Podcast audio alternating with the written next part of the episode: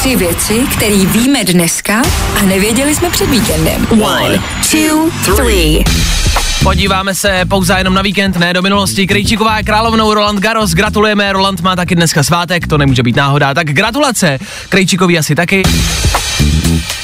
A teď mi dovolte krátkou poetickou vsuvku od ministrně financí. Tak jako výřník zmrzlý na bajkalském ledu, který si ještě pamatuje, jak voněla rána v době mladého paleolitu. Skrývat se před životem nechci, nedovedu, chci měnit, bojovat, protože teď jsme tu. Ale Schillerová ze sbírky, v pátek jsem si dala tři decky, volám bejvalýmu a píšu básničky. Podle mě je to šifra, znamená to vězní mě ve sklepě poslanecký sněmovny, nevím jak ven, rozpočtu nerozumím. Pomožte jí někdo, prosím vás. A rodina Klausů poslední dobou vlastně docela perlí. Teď tady máme mladšího Klauze, který napsal na Facebook.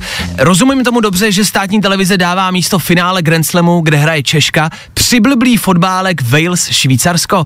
No ono, Vendo, stačí přepnout tajný kanál, víš, ale chápu, ono, když vidíte shaderem, tak myslíte, že tam máte ČT2, druhým bokem vidíte ČT4, když se vám to spojí, vidíte ČT24, to je těžký, no. Vendo, tohle už je prostě ale přešlap. To už jako si docela si uklaus, ne?